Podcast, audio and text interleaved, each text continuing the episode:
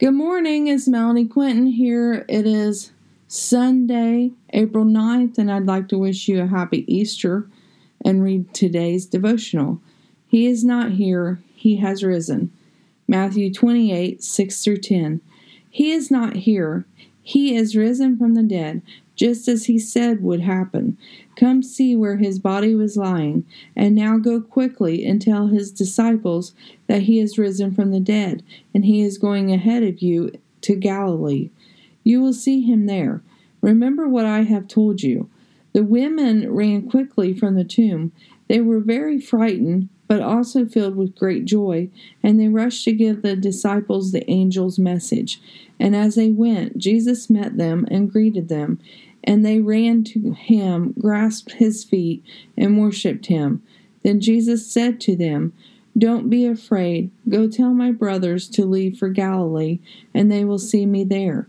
The Lord has risen, the grave couldn't hold him.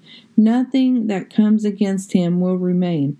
This is true for us as followers of Christ. He has given us the same strength. What is holding you down or back? Have you asked the Lord to remove the barrier? Let's rise up today and be appreciative of what all the Lord has done for us. We he will never leave us or forsake us. This is a new day. This is a new beginning and a new way. Do not walk through this Easter Sunday walking the old path. Let the Lord revive you. Let the Lord put you on a new path. The Lord is on our side. He always is going to go before us. He will always go with us. He can give us the desires of our hearts.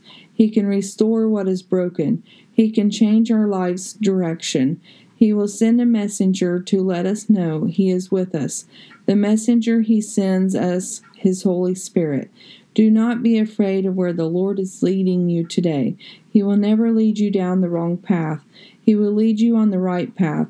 Do not fear, do not be dismayed. Put your trust into the Lord, and He will protect you. Dear Lord, lead us this day, provide the path that is right for us. Give us your daily bread, deliver us from the evil one. In Jesus' precious name, amen. Inspired by God on 4 9. Have a good day. Thank you.